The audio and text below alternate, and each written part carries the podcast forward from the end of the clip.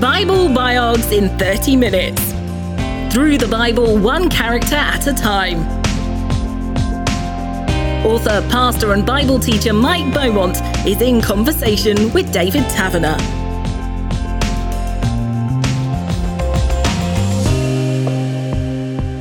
In this episode, we're looking at the life of James, the brother of Jesus. Obviously, there's an implication that Jesus had brothers. Where does that come from, Mike?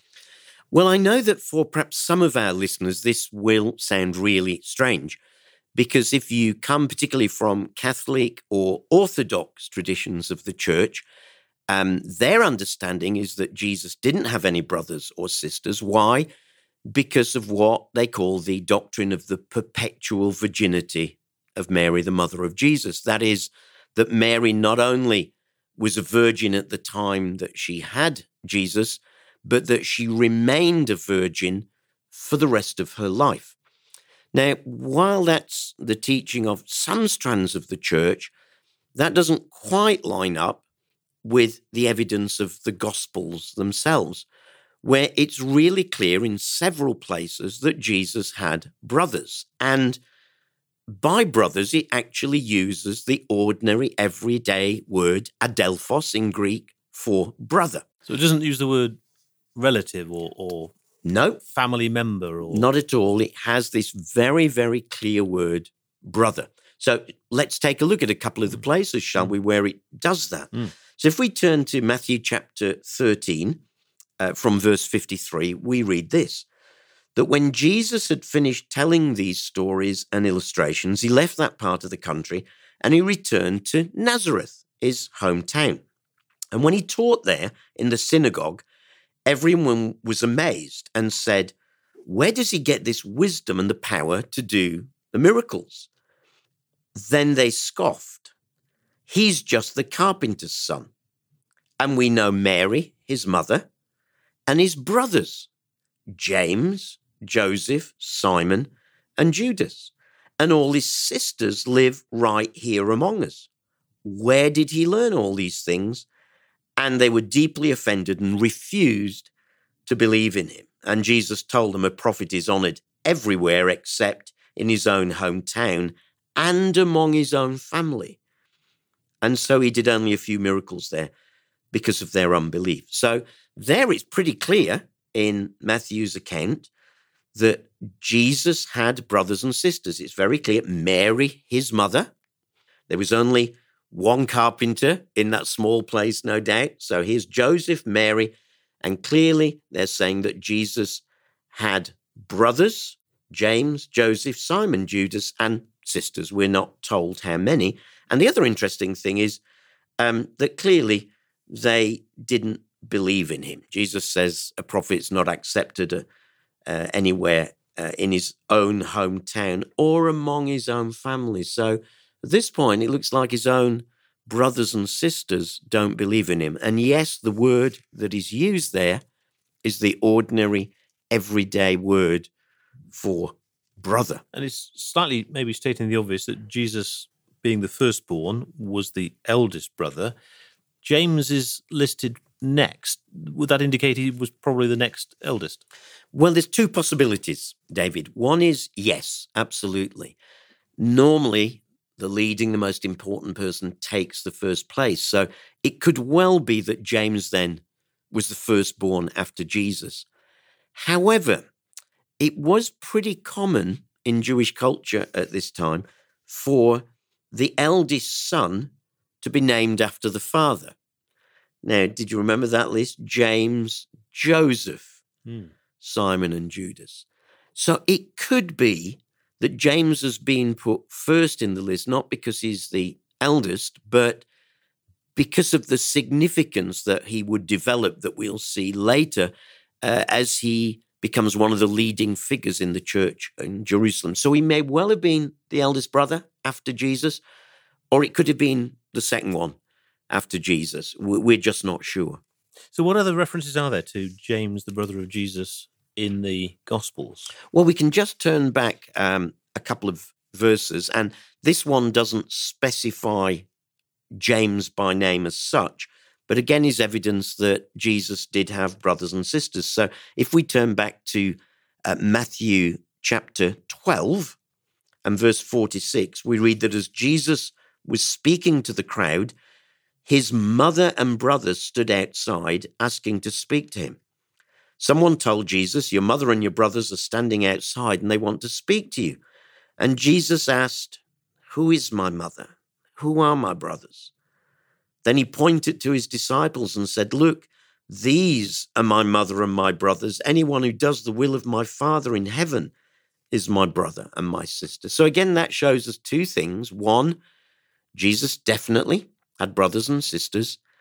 And secondly, during his ministry, they didn't believe in him, which in a sense is a bit shocking, isn't it? Mm. Because you mm. would have thought that mm. that they might have been the very first to respond to him. And this is a point in the life of Jesus when he's going around performing miracles and healing people and things are happening. Absolutely, and and yet they don't believe. And and if we just think it's uh, Matthew who is talking like this, well, here's another example from the book of John. So John chapter 7 says that after this Jesus traveled around Galilee. He wanted to stay out of Judea where the Jewish leaders were plotting his death, but soon it was time for the Jewish festival of shelters. And Jesus' brothers said to him, Leave here and go to Judea, where your followers can see your miracles. You can't become famous if you hide like this.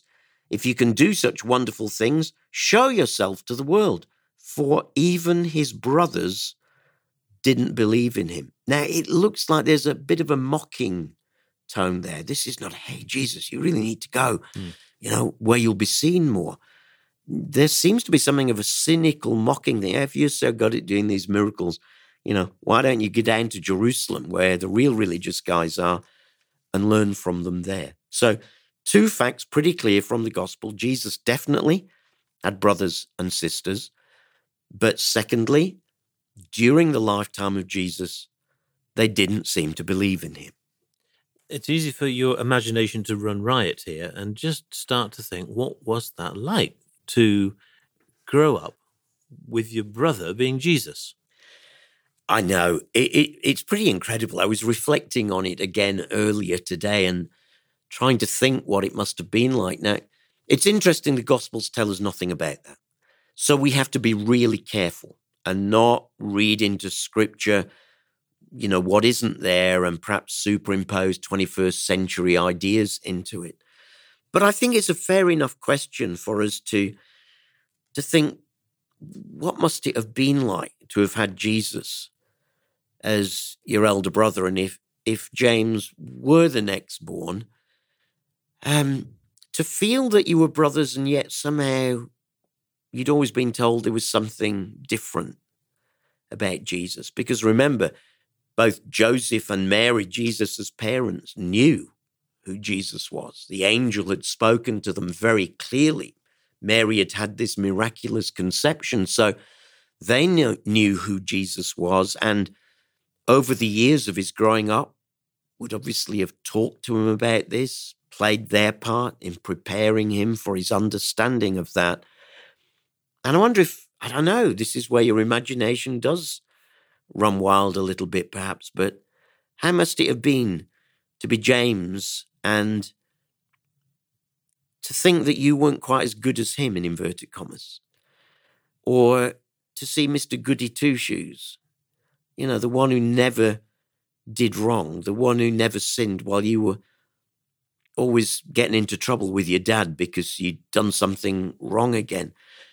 And I, I wonder if it was some of that stuff going on in the background that we're not told about that eventually led to his brothers and sisters initially not believing in him because they knew him, uh, perhaps resented him, resented perhaps the privileged position his parents gave to him, resented how he never did anything wrong. Perhaps Mary had occasionally said something like, Why can't you be like your brother? Hmm. And the sort of stuff that any brothers and sisters will now go on in life. And, you know, even in the best families, even in the most godly families where there are brothers and sisters living together, come on, there are strains and tensions, aren't there, at times? And feelings of one being favorited over another. So I, I think it's interesting to at least imagine how that might have gone on. And perhaps that does explain to us that maybe out of that some resentment, jealousy grew that led to the younger siblings not accepting Jesus as who he was. There must have been some change in that sense of disbelief then as as as the years went on. Yes, uh, and we're not quite sure where that change came as the years went by. I suspect again there was considerable disappointment in Jesus when he left home around the age of 30 to start his ministry.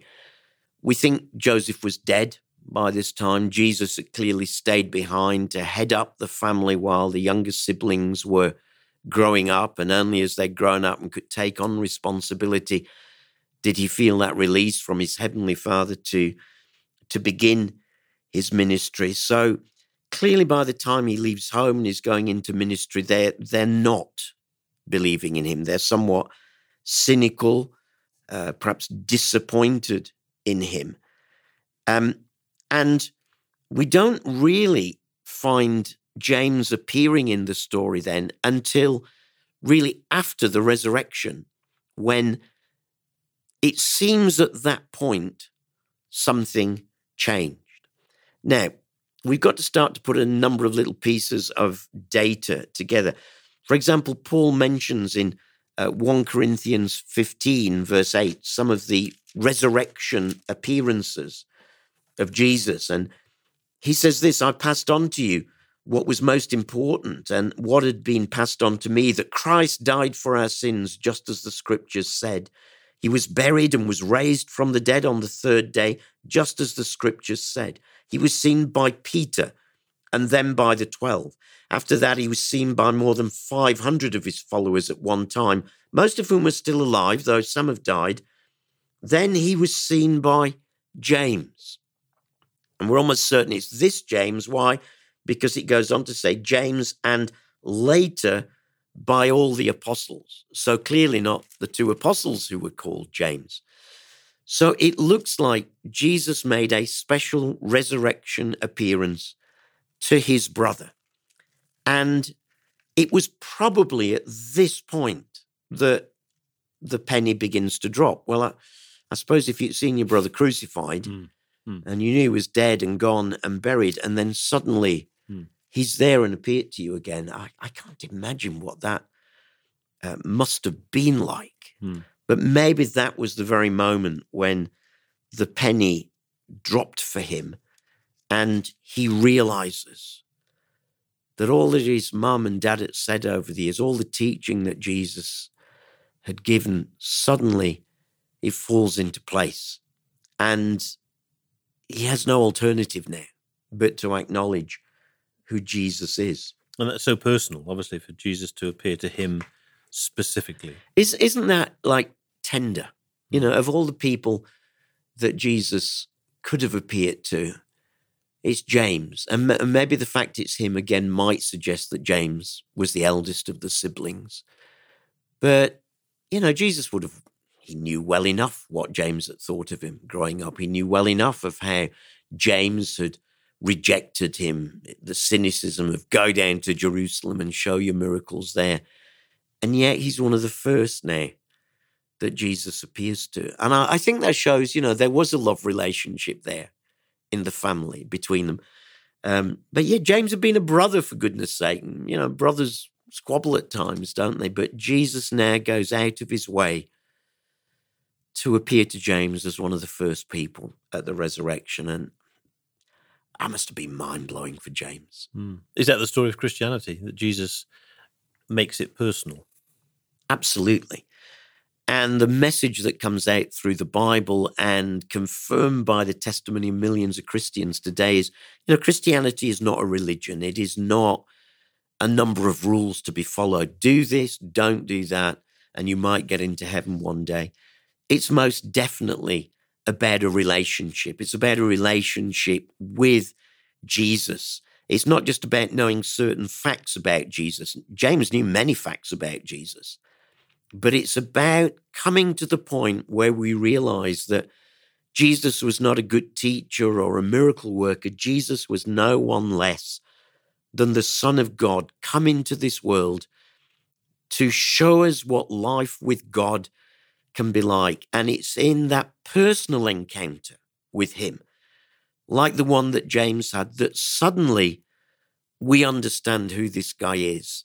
And we now start to follow Him and allow Him to guide our lives, not by this list of do's and don'ts, but by responding to his spirit within us. And it looks like that was the moment for James when it happened, probably at or out of that resurrection appearance, when he understands Jesus is indeed every, he, Jesus indeed is who he had claimed to be. And suddenly the scales drop from his eyes. And he's now a brother not just humanly speaking, but spiritually speaking as well. So, what part does he go on to play within the early church? Well, he will develop a pretty significant role uh, in the early church. One of the first places that we find him is in Acts chapter 1, where after Jesus has gone back to heaven, uh, the disciples all gather together um, to meet and to pray. So if we just read these mm. few verses from Acts 1, verse 12, then the apostles returned to Jerusalem from the Mount of Olives, from where Jesus had ascended, a distance of half a mile. And when they arrived, they went upstairs uh, to the upstairs room of the house where they were staying. Here are the names of those who were present Peter, John, James, Andrew, Philip, Thomas, Bartholomew, Matthew, James the son of Alphaeus, Simon the Zealot, Judas, son of James. Now, those are all the apostles. Two Jameses there, mm, notice, mm, mm. who are apostles. Popular name at that time. Very popular. But they all met together and were constantly united in prayer. Now, listen to this bit. Along with Mary, the mother of Jesus, several other women, and the brothers of Jesus. So it now looks as if not just James, but all of the brothers of Jesus mm. have now come to a place of faith in him. And there they are in the upper room praying over this period of 10 days. And they would have been with that group on the day of Pentecost when the Holy Spirit fell and filled them. and life was never the same again. How likely is it that because they aren't named, the brothers, they're sort of lumped together, if you know what I mean? That was because everybody knew who they were. Well, I think it's absolutely likely. And the trouble is, you know, we come out and say, well, why doesn't it do this? Well, you know, why tell people um, what isn't needed? And so I think, yeah, it, it, it was just well known. And of course, James will become an incredibly important figure in the church in Jerusalem. And uh, because of that, I think, you know, it, it just wasn't necessary to to say who these guys were. Everybody knew. Why, why state the obvious? And do remember, you know, that in this day in which the New Testament was written, um, parchment was really expensive. You did not waste words. Mm. Parchment, ink, really incredibly expensive. Hiring a professional scribe to write for you, because not everyone wrote, very expensive. And so you, you didn't waste words. You know, we didn't all have our laptop or tablets to be able to delete and, and start again. So I, I think that's very likely, David. So James then you said went on to become a significant player in the in the early church. Yes, he will become one of the leading figures in the church at Jerusalem. And and it comes out in in a number of of little ways. Clearly he's just one of the original church community. Um, but if we, for example, look at Acts chapter 12, that's the story where um, Peter has been imprisoned uh, shortly after King Herod Agrippa, whom we looked at in a previous episode, mm. has had James the Apostle killed. Mm. And Peter's thrown in jail. but he has this miraculous escape from prison through an angel coming and releasing him. And as we read that story in Acts chapter 12, uh, as Peter flees from the jail from where the angel has freed him, he goes running back uh, to the home of Mary, the mother of John Mark, and he's banging there at the gate. Uh, and the maid eventually comes to the gate, and there's Peter outside saying, It's me, it's me, let me in, let me in. And, and she's so moved that rather than let him in, she runs back and tells everyone, Peter's at the gate. And they say, Oh, it's a stupid girl, you know, he's, he's locked up in jail. And meanwhile, Peter's still there banging on the gate, saying, Let me in. We'll pick the story up there. When they finally opened the door and saw him, they were amazed. And he motioned for them to quiet down and told them how the Lord had led him out of the prison. Now, listen to these words Tell James and the other brothers what happened, he said, and then went to another place. James is now the one who is picked out, suggesting that already he is becoming a leading figure. Tell James and the other mm. brothers. So it's perhaps recognizing that by this point, Jesus uh, James is perhaps the recognized leader of the church in Jerusalem. Uh, he's certainly in a very key role. If not, we see it again in Acts chapter 15, where we have what's called the, the Council of Jerusalem, where all the apostles and leading elders gather together because as the gospel spread and began to reach Gentiles, there arose this issue of do Gentiles have to become Jews in order to be real Christians? In other words, do the men have to be circumcised and do they have to keep the law? And so the apostles and elders gather together. So quite an important committee meeting. A very important meeting to decide on really the direction that that the church was going to take. And as they all give their two penneth into what they feel God is saying, it's James who is the last of the leaders to to stand up uh, and speak and to underline the fact that uh, the Bible itself adds support to the, the, the story that Peter had told about what had happened with uh, the conversion of Cornelius. So James is the one who pulls things together. In fact, let's just pick up this story. So they, they've all put their two penneth in, and then in Acts 15, verse 13, we read that when they'd finished, James stood up and said, Brothers, listen to me. Peter has told you about the time God first visited the Gentiles to take from them a people for himself. And this conversion of the Gentiles is exactly what the prophets predicted. And he quotes from the Old Testament and then says, Listen to this. And so my judgment is that we should not make it difficult for the Gentiles who are turning to God. Instead, we should write and tell them to abstain from eating food offered to idols, from sexual immorality, from eating the meat of strangled animals, and from consuming blood, the things that would have spoilt fellowship with Jewish Christians. For these laws of Moses have been preached in Jewish synagogues in every city on every Sabbath for many generations. Then the apostles and elders, together with the whole church in Jerusalem, chose delegates and they sent them to Antioch with a letter saying, We've got it. So, J- so James, the brother of Jesus, had a voice at the table. He not only had a voice at the table, he had the voice at the table because he's heard all the input from the apostles and elders and then acts as chairman, as it were, saying, Listen, I've heard what you're all saying. Here's my conclusion. Brothers, listen to me. My judgment is now that's that's taking some leadership there, isn't it? Mm. With all the other apostles, my judgment is, and as he speaks it out, they all say, That's it. Yep, that's it. We've got it.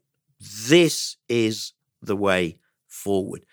So James now not only holds a key place in the Jerusalem church, it looks like he is the lead elder, the lead pastor, we might say. Mm-hmm today. And it's interesting in one of Paul's letters in, in Galatians, in chapter 2, verse 9, uh, he speaks there of James, Peter, and John being what he calls pillars of the church. So that's Peter and John, the apostles, and James, the brother of Jesus. And he's put him alongside them. So that's fascinating. And it, it can't be James the apostle because he's been killed by Herod at this point.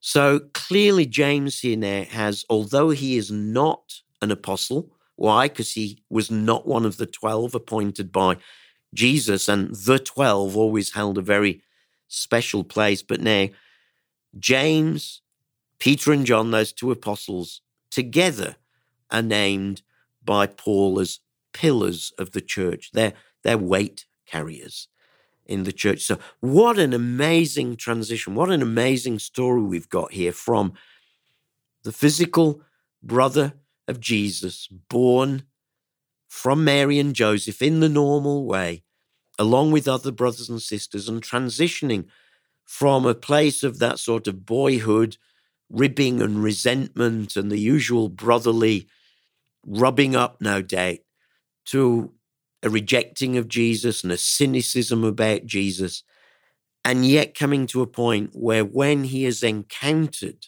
the risen Jesus, life completely changes for him. And the man who had rejected Jesus, the man who'd resisted his message, is now suddenly one of his best proponents and is leading the church in Jerusalem. What a transformation!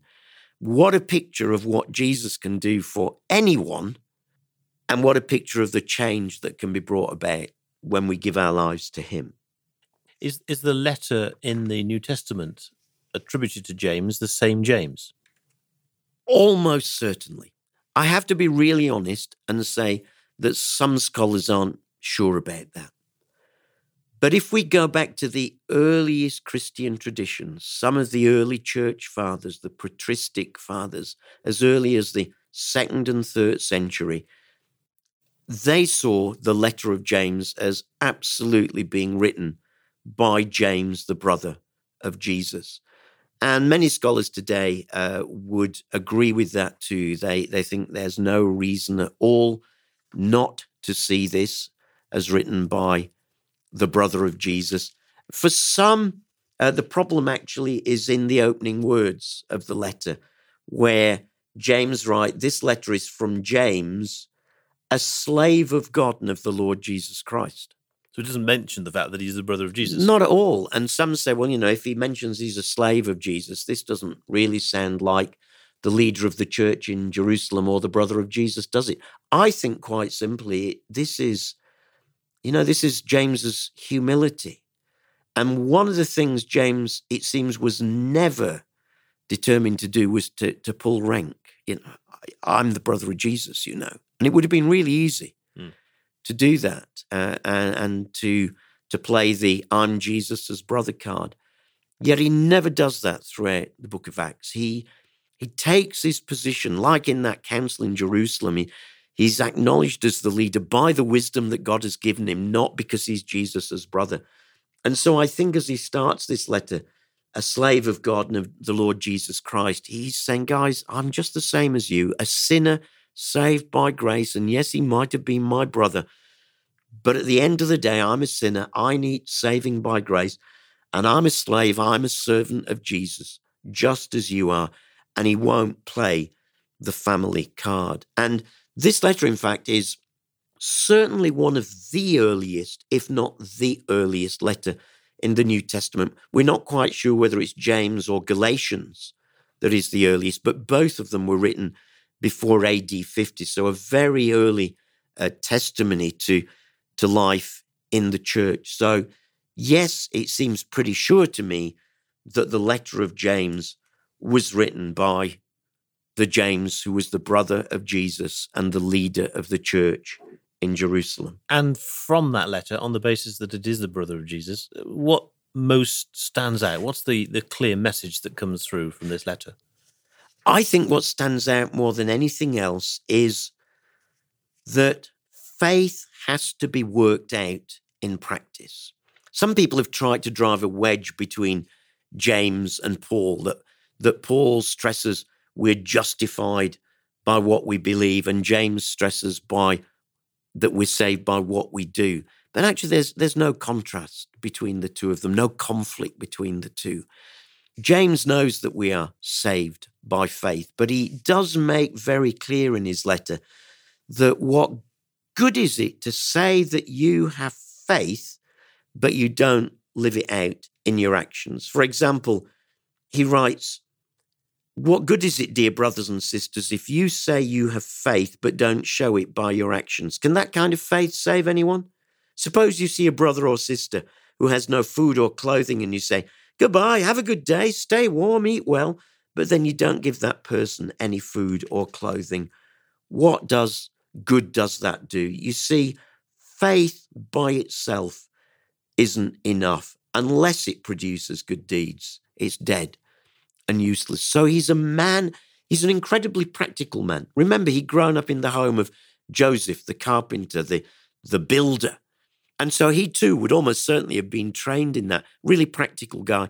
And so James is really concerned that faith should not just stop at words. Faith should just not stop at going to church on Sunday. If you really are a follower of Jesus, then your faith will absolutely get worked out in the way that you live, in the kindness that you show, in the generosity that you exercise, in the language that you use.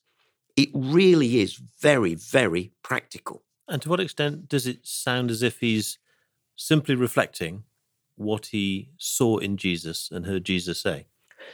I think very much so.